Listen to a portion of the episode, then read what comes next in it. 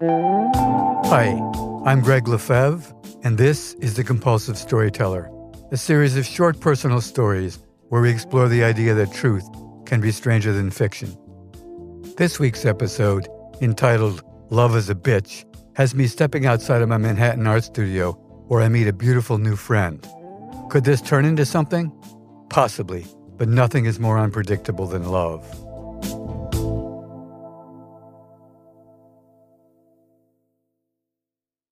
Love is a bitch.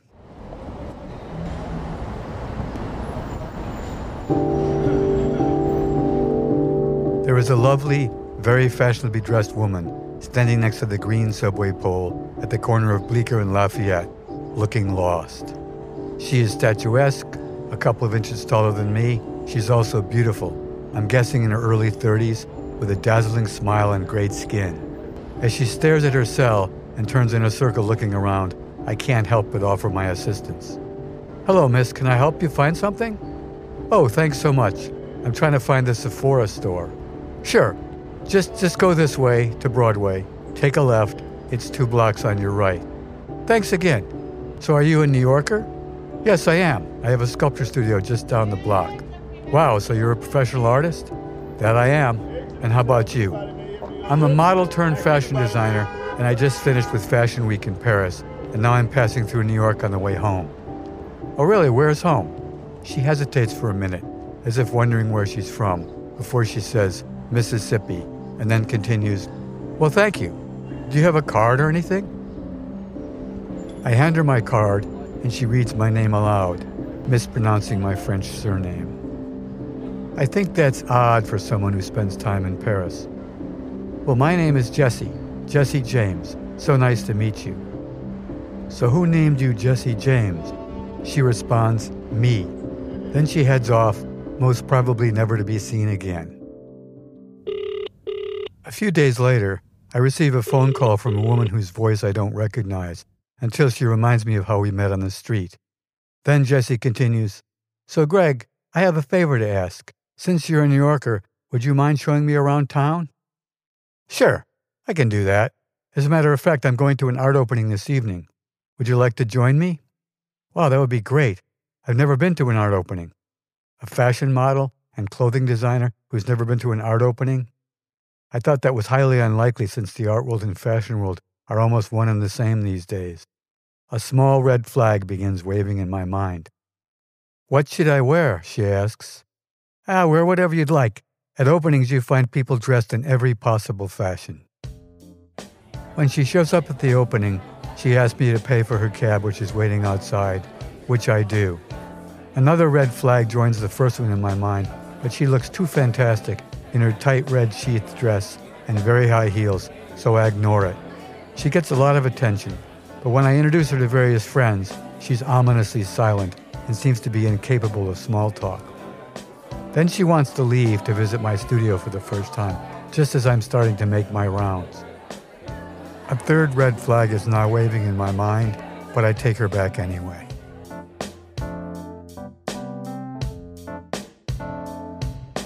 For our next date, we're invited to join my close friend Peter and friends of his at a restaurant.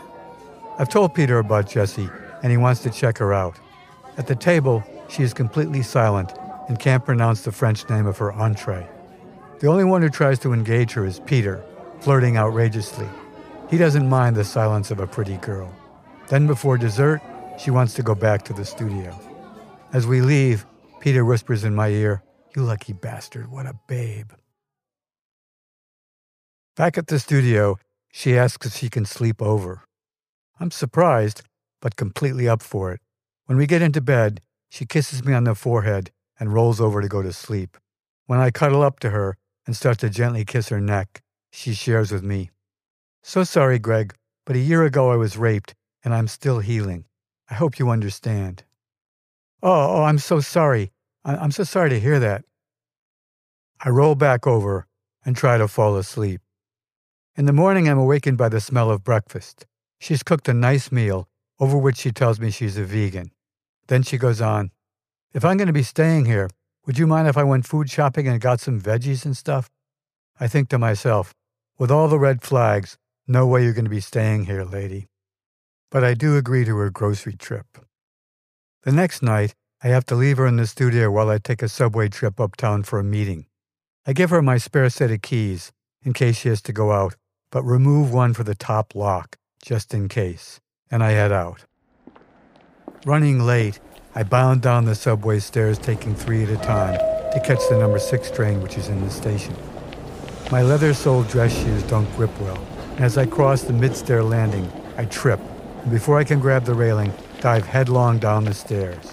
My head hits the concrete before the rest of my body does. And then it's lights out.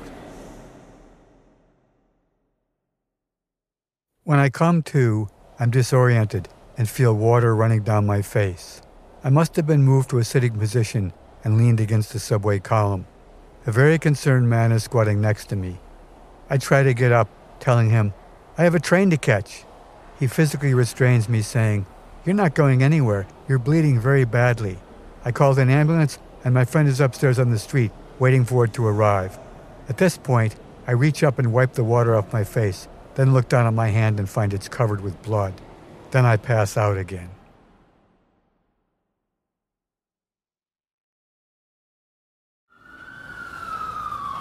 I awake to find myself in an emergency room bed. My head, wrist, and right knee are bandaged, and there's some paperwork on my chest, but no one is helping me.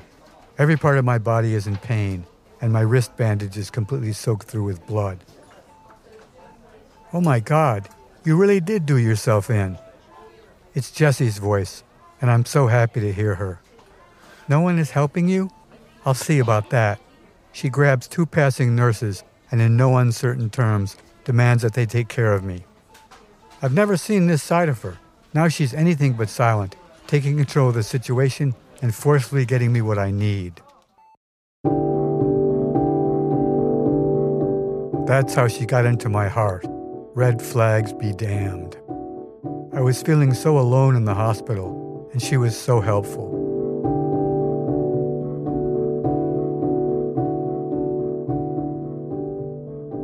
We finally return to the studio, as she nurses me, I think to myself, maybe I need a woman like Jessie James in my life.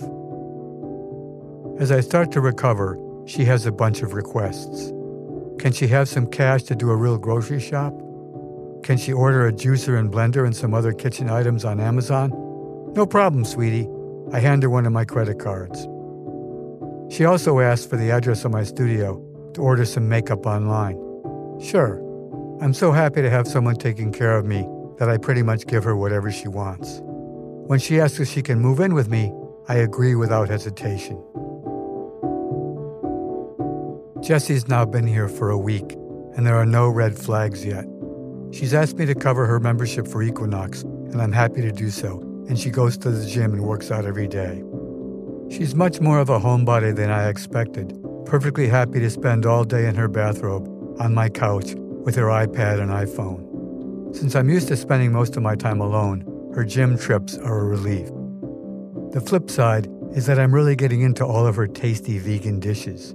That's something I never thought I would hear myself say. Today, she makes a very sweet suggestion. You know, you've been so nice about letting me live here and paying for everything.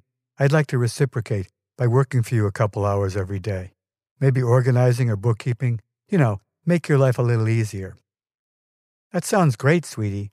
I have some organizational stuff you could do. Also, can you paint, like paint walls?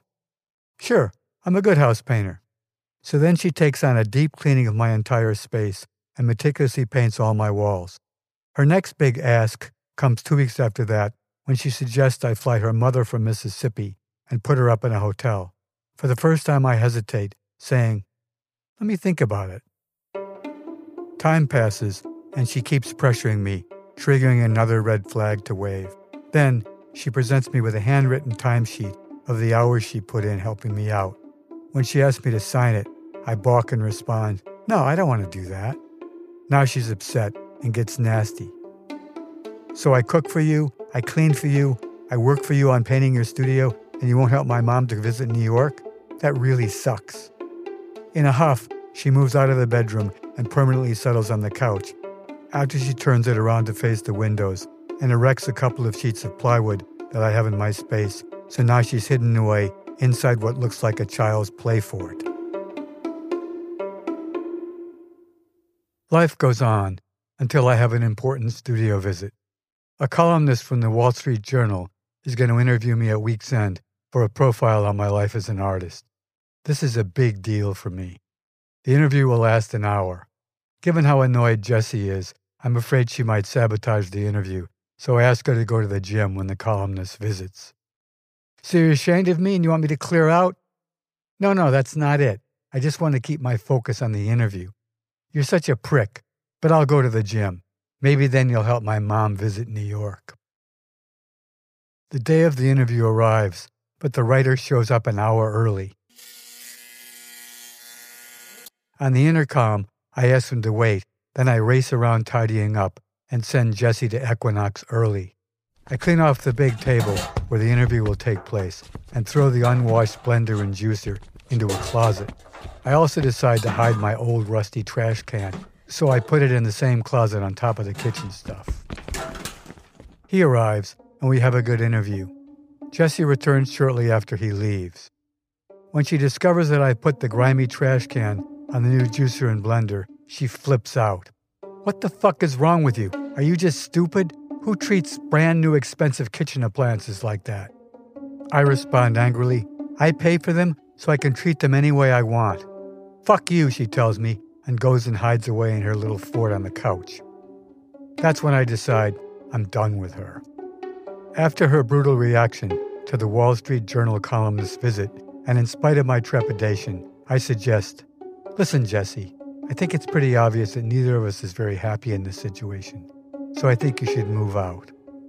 No fucking way, she laughs, and with her hands on her hips, angrily announces, I'm a tenant and you can't throw me out. The legal definition of a tenant is someone who has keys, who's received mail at that address, and exchanges cash or something of value for rent. I'm such a fool. She has my keys, she's received mail here, the Sephora package, and she did volunteer to work for me. At least I had the good sense not to sign her timesheet. Her parting words are, Kick me out, dream on, Gregg, and then she retreats to her little fort. Now things start to get very dark. Except to go to the gym, she hangs out in her bathrobe day and night, cursing me out in the foulest of language. Her robe hangs open, and she is often naked underneath, a little revenge exhibitionism. When I enter the studio, I immediately lock myself in my bedroom, which she doesn't have a key to. I'm a prisoner in my own art studio. A Google search brings me some more bad news. There's a site called I Hate Jesse James with dozens of posts sharing terrible stories about her. A criminal background check reveals that she has outstanding warrants in four states. Unbelievable that I waited till now to Google her. After a week of solitary confinement, I decided to get some legal help. Before spending money on an expensive lawyer, I try an online service called Rocket Lawyer, which connects me with a lawyer who's an expert in landlord tenant law. We have a dozen messages back and forth, during which he crafts a strategy for my getting rid of my unwanted house guest. He has a plan which I carry out. Firstly, I'll need a couple hours to execute it while Jessie's not in the space, so her Equinox trips are perfect. I'll make an inventory and photograph all of her belongings. Next, I'll book her into a nearby hotel and place her bags in her room. I asked the night manager to inventory her things with me and sign an inventory sheet, which he's unwilling to do. It takes a $100 bill to get him to change his mind. The clock is ticking, so I hurry back to the studio. Then I put together an envelope containing a note, which I make a copy of, with her hotel key card, a New York City Metro card, and $500 in cash to get her back to Mississippi. After taping the envelope to the outside of my studio door and locking all three of my door locks, I sit and wait nervously. When she arrives back and can't get in, she starts pounding on the door relentlessly. I know you're in there, and you're going to be so fucked for doing this to me. I don't respond. The next morning, there are multiple text and voice messages on my cell from four different friends, all basically saying, How could you put Jessie on the street in the middle of the night? What a mess. she's called all my friends. The only one I call back is Peter. I explain in detail what has transpired. I believe you, Gregg, but she turns out to be a really nasty piece of work. In one of the four conversations that we had throughout last night, she told me she's been through all your files in the studio and she's going to report you to everyone she can think of, including the IRS. You don't need that, Gregg. But I have a very honest accountant and he never takes chances with my returns.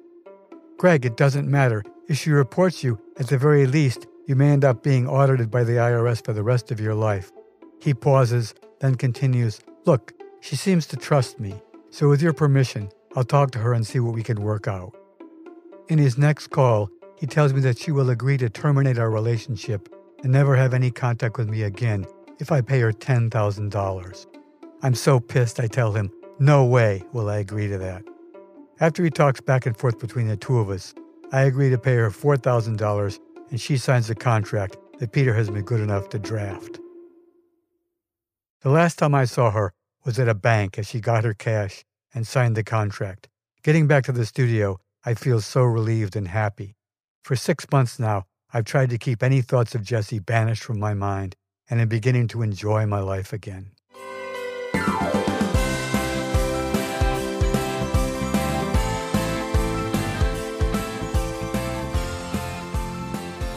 On Christmas Eve, I receive a thick FedEx envelope from the Anton Law Firm. Never a good sign. The 16 page document inside outlines how I have sexually abused my employee, Jesse James, and I'm being sued for $8.7 million. I gasp, thinking, there is no way I have anywhere near that kind of money. They claim that they have more than enough recordings, photographs, texts, and other documentary evidence to win their case. I actually sink to the floor as I read. God, I can't believe this nightmare still isn't over. After a couple days in a stupor, I decide to find a real lawyer. Rocket Lawyer just won't cut it this time. The first two lawyers I interview specialize in sexual assault and harassment in the workplace. I'm embarrassed just to be talking to them. They both assure me that they can prevail in court. The third and most expensive lawyer, who gets $800 an hour, is semi retired schlumpy, and wearing a black sweater that has cat hair on it, but he also has 50 years of experience in the field. He carefully reads through my notes and summary. When I mention going to trial, he says, Hell no. You don't need the incredible expense of a trial. And also in New York State, you must have three or more employees to be charged with sexual harassment or abuse in the workplace. He calls after his first round of negotiations with the Anton law firm. They're sharks. They came down from 8.7 million to 60,000 in the first go round. They know full well they have no standing because you're a one man operation. After a few more interactions, they stop contacting my lawyer, hopefully forever. And that's it. Game over, problem solved. So, what have I learned from this, the worst chapter of my life? Firstly, a pretty face can hide a black heart. Next, never date a woman who's named after a famous outlaw. And lastly, Google, Google, Google.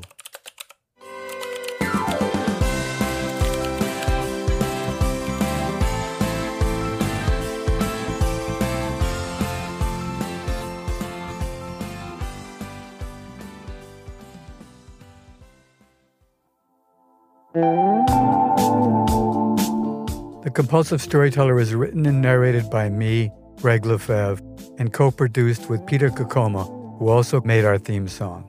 If you enjoyed this episode, we'd love your help sharing the show.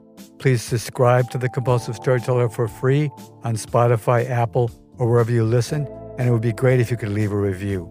Follow the show on Instagram at The Compulsive Storyteller and check out our website for more info at thecompulsivestoryteller.com. Thanks for listening, and if you didn't like this one, the next one will be another story.